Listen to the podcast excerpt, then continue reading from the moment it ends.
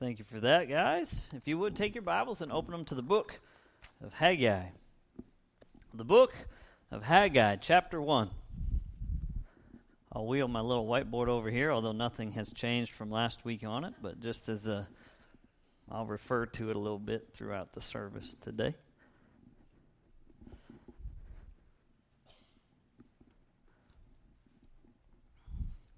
And when they come back up at the end, don't walk into it, you know, accidentally if I've covered anyone up. We've all had that feeling before. You've gone somewhere, maybe to, to class, or you've been around a group of people where somebody is talking about something and they think you know what they're talking about, and you have absolutely no idea what they're talking about, but everybody else seems to around you. For example, when I was in seminary, my first day when I went to seminary, I'm going to school to be a pastor. I remember sitting in class, and the professor started talking about eschatology. I had absolutely no idea what that word meant at that particular time. Now I do. It just it's the study of the end times, you know, the rapture and all of that. But I had no earthly idea what he was talking about. And yet he was talking about it as if all of us knew what he meant. And you know, as I'm sitting there going, what does this word mean? And I, I, looked around the room out of the corner of my eyes, and all of the other people in the class had that look of they knew. You know, they're just, they got the little, they're shaking their head like they knew exactly what this word meant. Maybe they did, maybe they didn't. But of course, not wanting to look foolish, I decided to do the same thing. You know, I'm sitting there nodding my head like I have a clue what he's talking about. And the entire time in the back of my mind, I am praying, please don't call on me. Don't ask a question like, What are your thoughts on eschatology? And I'd be like, Well, whatever you just said. You know, I have no idea what he's talking about.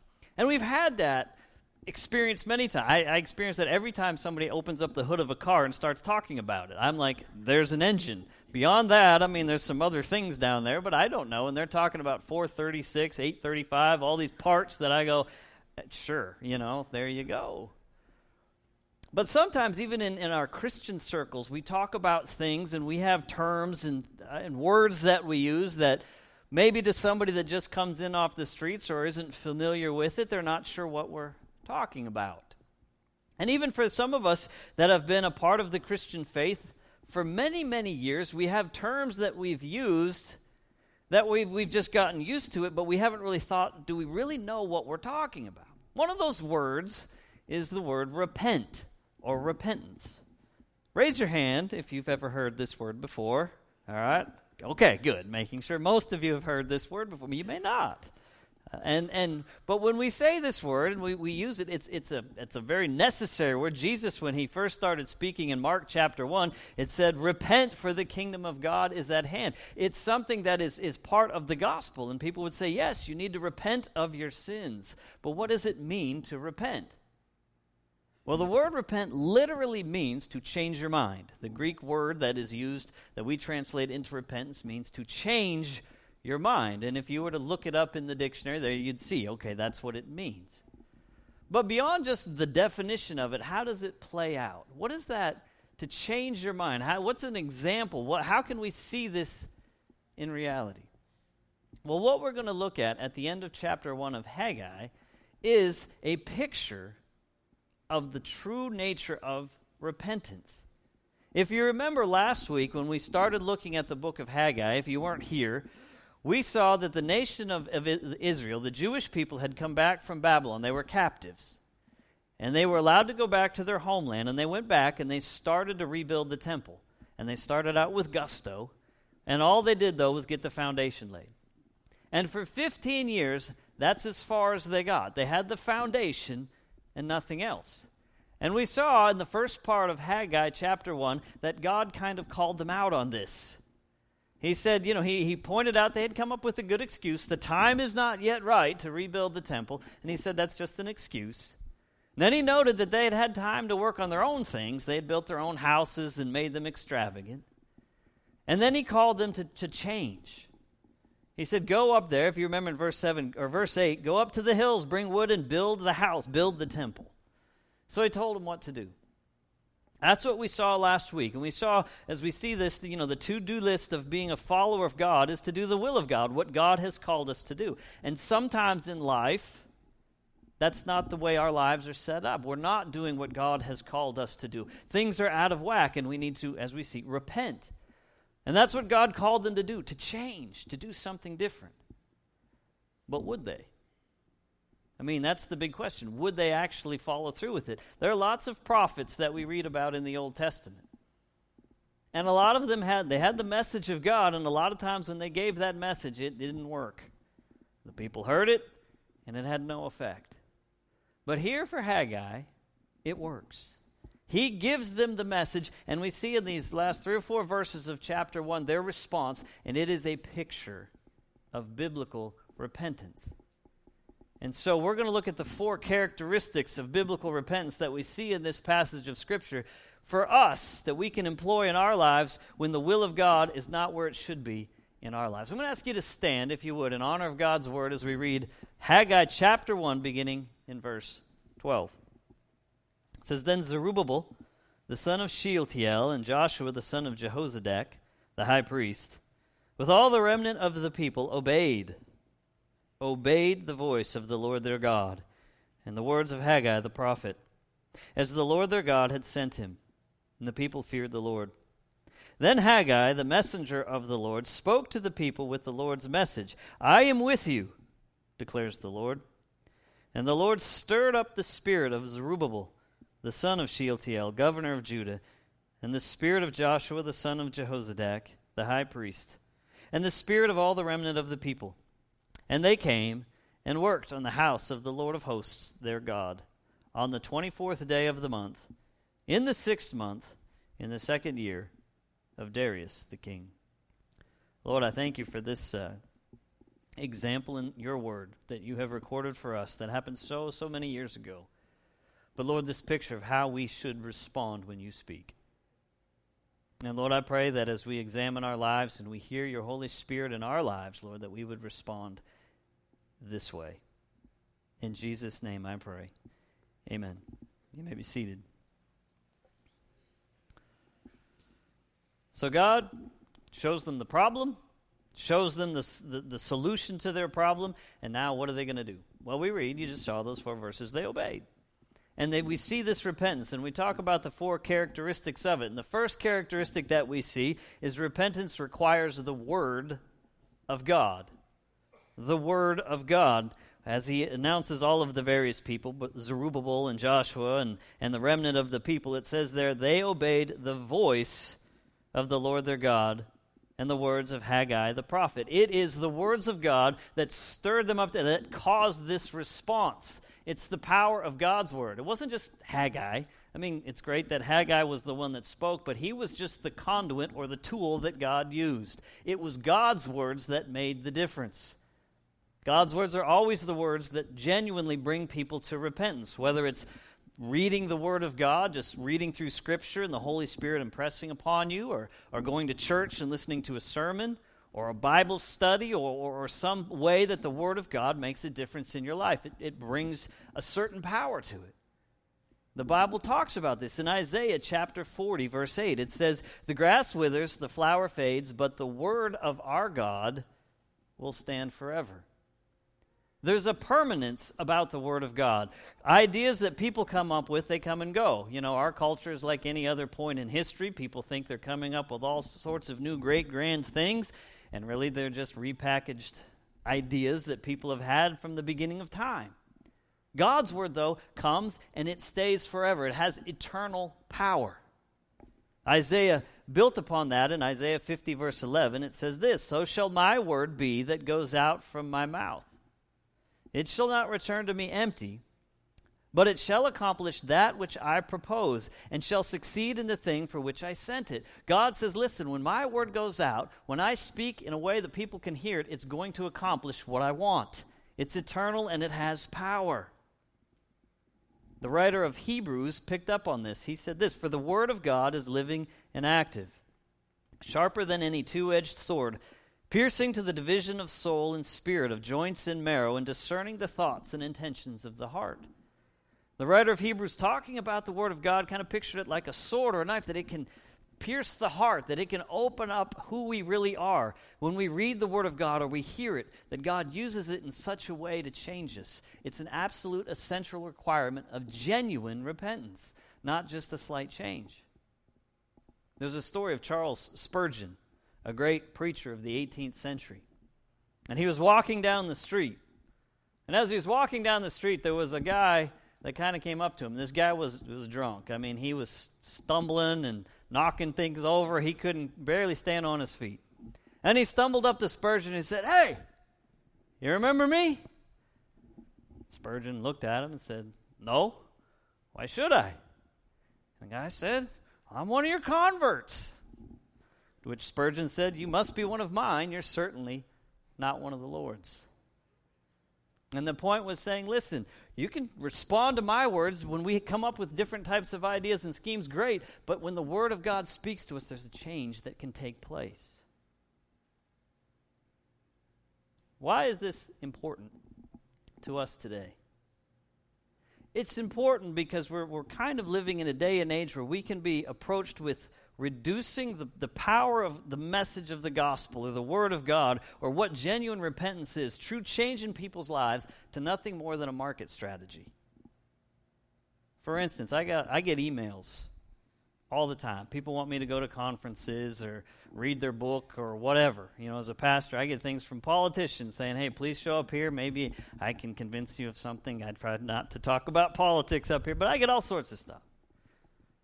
Well, I got this one email, and it's just, I got this several years ago, and it has stuck with me. And it was to go to a conference, I think is what it was. And at the top of the email, it said, Do you want to increase your baptisms by 30 or 40 or 50%? And I remember reading that, and it just struck me as, as I was reading it, going, We've reduced the power of the message of God to a gimmick tweak this, change that, and you can increase this and that. I, you hear it all the time as a pastor. Don't talk about sin too much. That makes people uncomfortable. That's kind of the point. But you can draw a bigger crowd. You can draw more, you know, more flies to honey or whatever is the saying. It's trying to tweak things, this and that, to draw a bigger and bigger and bigger crowd. But is there any actual change that's taking place? True change comes from the Word of God, not the words of the preacher. And so, as we progress as a church, as Cornerstone here in this little part of Arkansas, we must never forget that the true power that we have to see lives changed, to see our neck of the woods changed, and our, our Jerusalem, Judea, Samaria, and the uttermost parts of the world changes through the Word of God. That has to be the foundation for what we do, how we preach, how we teach, how we raise our kids, not the gimmicks that come down the, the, the pike. So, characteristic one is repentance requires the Word of God. Characteristic two, repentance registers with the fear of God. Repentance registers with the fear of God. Look at the end of verse 12. And the people feared the Lord. They feared the Lord. When I was a kid, I got invited to go over to one of my a friend of mine's house. And uh, I didn't go over to his house, but just one or two times. This was the first time I got invited to go over and play video games, and I thought this would be fun. So I went over, and he had a it's like a brother and a sister. He had a couple of siblings, and I stayed there for about two hours to play video games, and I will not forget this experience. Because I got to my friend's house, we went to his room to play video games, and for the entire two hours, that we were at my friend's house, his mother did nothing but scream at him and his siblings. I mean, you know, who opened the door? Who left this out of the refrigerator? Just screamed at him the entire time. And the thing that really struck me as I was sitting there just listening to her scream over and over is it had absolutely no effect on my buddy. He just playing video games, smiling at me, and she's, you know, right at the door just yelling at him, You didn't pick up these clothes. And he's like, Hey, man, look at what I'm about to do here. Had absolutely no effect. I'm just, you know, bug eyed because that didn't work in my house. And her only, you know, real response was to get louder and louder and louder, but it just it had no effect. And and now that I've gotten older, I realize it's because my friend and his brother and sister didn't fear her, didn't care. They didn't have any reverence for their mom. Her words meant nothing. They heard them. I mean, there's no way you didn't hear it. I'm sure the neighbors heard it, but it had no effect in their behavior. And what we see in the end of this verse when it says, And the people feared the Lord, it means that the people heard what Haggai said. They heard the message of God, and they respected, they feared, they reverenced who God was so that his words had an impact in their life. As I mentioned, many prophets, they spoke the words of God, but it's like it went in this ear and out the other ear. It had no effect and no change on their behavior because they didn't care. Jesus, in, in one of the more famous parables he told, kind of illustrated this point the parable of the sower. Jesus told a parable about a guy who goes out with seed, and he throws the seed, and, and it falls on various types of ground, and then depending on the type of ground, it, it grows or it doesn't grow. And the first, when he explained this, he said the seed is like the word of God, and the various types of grounds are, are like the type of, of, of soul or person that hears it and how they respond. And the first one, I mean, there's several, but the first one for this point here, it falls on the ground and the birds come and snatch it away. And he said, These are like the people that hear the word of God. I mean, they hear it, but the devil snatches away. It has no effect on their life. And there are times when we will share the word of God and it'll have a great effect, and there are other times where it has none. I mean, you could we, we look at Jonah. Walks through Nineveh, says, 40 days and Nineveh will be overturned. And a huge effect. They all repent. They all, it's great. Then you have Jeremiah, or you have Ezekiel, and God tells them, listen, go and speak my words, but nobody's going to listen to you. It's going to have virtually no effect. In fact, they're not going to like you.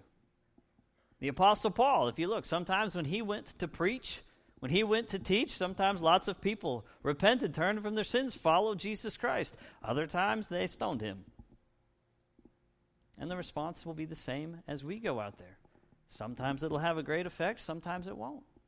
But it depends on if people fear God. Do they listen? How does that really play out in two separate ways that I want for, for application today? The first is just the initial repentance when you hear the gospel. When, when somebody tells people the gospel, it starts out with the bad news. We are born sinners, we are separated from God. And because of that, if we don't do what God tells us to do, we are on a path when we die to go to hell, to be separated from Him for all eternity. If you fear God, that should make your ears perk up and go, Well, what do I do? The answer is the gospel. Jesus Christ died on the cross for your sins. Put your faith and trust in Him. Make Him the Lord of your life. It's not your good works that'll save you, it is what Jesus Christ did on the cross. If we fear God, we respond to the message of the gospel. But there's also, for those of us that have responded in repentance to the gospel message, we're following Christ now as we go through the process of sanctification, which is becoming more like Christ. Uh, God calls us to a deeper walk with Him. We are reminded in ways the Holy Spirit will impress upon us in church or Bible studies when the will of God for our life isn't where it needs to be. And He will convict us. And if we fear God, things will begin to change in our life. I've been encouraged this week in particular. I've had several folks come to me this week talking about our, the message last week and various things that God has, they, they've felt, God laying on their heart, maybe the past weeks or months and they realize that they, they know that these are things God wants for them in their life, whether it's, you know, life groups or different things, and, and they recognize they need to do it. It's because they fear God. One of the scariest things is for somebody to sit there and say, you know, I, I, I read the Word of God, I see some things, but I just don't care. I hear people that, you know, I'll talk to them and I'll say, tell me your testimony. And they'll say something like, Well, I got saved when I was, you know, seven, eight, ten years old. That's it. And I'll ask, Well, what is God doing in your life now? How is He, he changing you in your life right now? And they just kind of have this quizzical look. What do you mean? God doesn't, He disciplines His children. He, he fashions us more like His Son every day. It registers when we fear God. Point number three, or characteristic number three. Repentance resides in the presence of God. Look at verse 13. Then Haggai, the messenger of the Lord, spoke to the people with the Lord's message. Notice what God says here the next time he speaks I am with you. I am with you, declares the Lord. As we see in this passage, the people obeyed. They begin to work on the temple. But one thing we need to note is that nothing had changed in their circumstances, had it? As far as they knew, the, the political position of the day was still in opposition to, to them building the temple. They still didn't have any money. I mean, the last time we looked at this, they, they still weren't doing very well. They were still under subjection to the Persian army, the Persian Empire. The, the, the, it wasn't still going to be the grandest temple. All of the things about their circumstances hadn't changed, but they were taking the step of obedience. Now, in our lives, when, when we, we realize God wants us to do something different with our life, He wants, something has to change in our priorities, it doesn't mean our circumstances change. In other words, if you're somebody who doesn't tithe, for instance, and you know God is calling you to tithe, it doesn't necessarily mean you get a brand new job making a lot more money or you just, you know, you win the publisher's clearinghouse or something. You're just, I still got the same bills that I had last week, but I'm going to take the step of faith and be obedient. And sometimes I think in, in, in our minds, our picture of God when this happens is that he's up in heaven, kind of with his arms crossed, tapping his toe, going, about time. I've been pressuring you for months or years, and get on with it. Like we've just, you know, he's up there, he's just ready to zap us because it's taken this long or whatever. And it's hard when we have that particular picture. And so God goes out of his way to speak this brief little message to remind them I'm not up there trying to make this horrifically difficult on you. I am with you. It's a message that God provides throughout his word for his people. As I was preparing this sermon, I was overwhelmed how many times we see this. Remember, there's Abraham, Isaac, and Jacob. Jacob was the son of promise, not his older brother Esau. It was Jacob. And he really messed things up with his family and stealing a birthright and all of this stuff from his brother. And he set off on his own, and he, he has this dream where he, you know, he has a rock for a pillow, and he seems kind of like he's messed up his life. And in the dream, God says, I am with you. He has a son, Joseph, who is sold into slavery by his brothers. He's forgotten, probably thinks his life is going to amount to nothing as he sits in Potiphar's house, wasting away. God says, I'm with you. Moses, who thought he would lead the Israelites out of Egypt in his own power, kills an Egyptian and it backfires on him. He's hunted down, so he runs away to Midian. And there he becomes a shepherd. And for 40 years, he's a shepherd. He's an 80 year old man, probably thinks life's about done. And all of a sudden, one day he walks out and there's a burning bush. And God says to him, I'm with you. Gideon's outnumbered 300 to 10,000 in a, in a battle, or 10,000 or more. And he's ready to face them with, with insurmountable odds. He has no chance in, in normal circumstances to win. And God says to him, I'm with you. He says it to David. He says it to Jeremiah. Over and over, when people take a step of obedience, when they begin to follow God, despite the circumstances that are overwhelming, God reminds them, I'm with you. And in the New Testament, the first gospel, Matthew chapter 1, as the angel tells Mary and Joseph, You're going to have a son, he gives him the first title and refers back to a passage in Isaiah and his name shall be called Emmanuel, which means God with us. Some of us in this room are struggling. We know God has called us to do something drastically different with our lives. It's scary. It seems overwhelming. We don't seem like anybody's on our side. We're not sure how it's going to work out. We're not even sure what the first step is. God is not up there with his arms crossed, tapping his toe, staring daggers at you. He's with you. He's going to give you the power to do it. He is on your side. And we can't ever forget that when we repent. Characteristic four, the final one repentance relies on the work of God. Look at verse 14. The Lord stirred up, it's a good word, stirred up the spirit of Zerubbabel. And then he goes on to list all of the, the various people. And then it says they came together to work on the, the house. It took them about three weeks from the first message to this one to get to work. Now, that could be just organizing, getting the supplies, but they, they got to it. God confronted them. God told them what the problem was, told them the solution, and they got to it. But it says here it was the power of the Lord. They were stirred up. That word stirred up has the sense of, of being awakened, of wokeness. There's a word that's very popular in our culture today, being woke. Not really in biblical terms, but maybe social justice, which we'll steer clear of here. But we'll talk about it in the case of what God's word says here. They became aware. They became aware of what God wanted in their life. And it stirred them up to change their behavior. Characteristic of repentance, when we say the, the definition is to change your mind, it always results in changed behavior. It will always result in you doing something different if it's genuine repentance.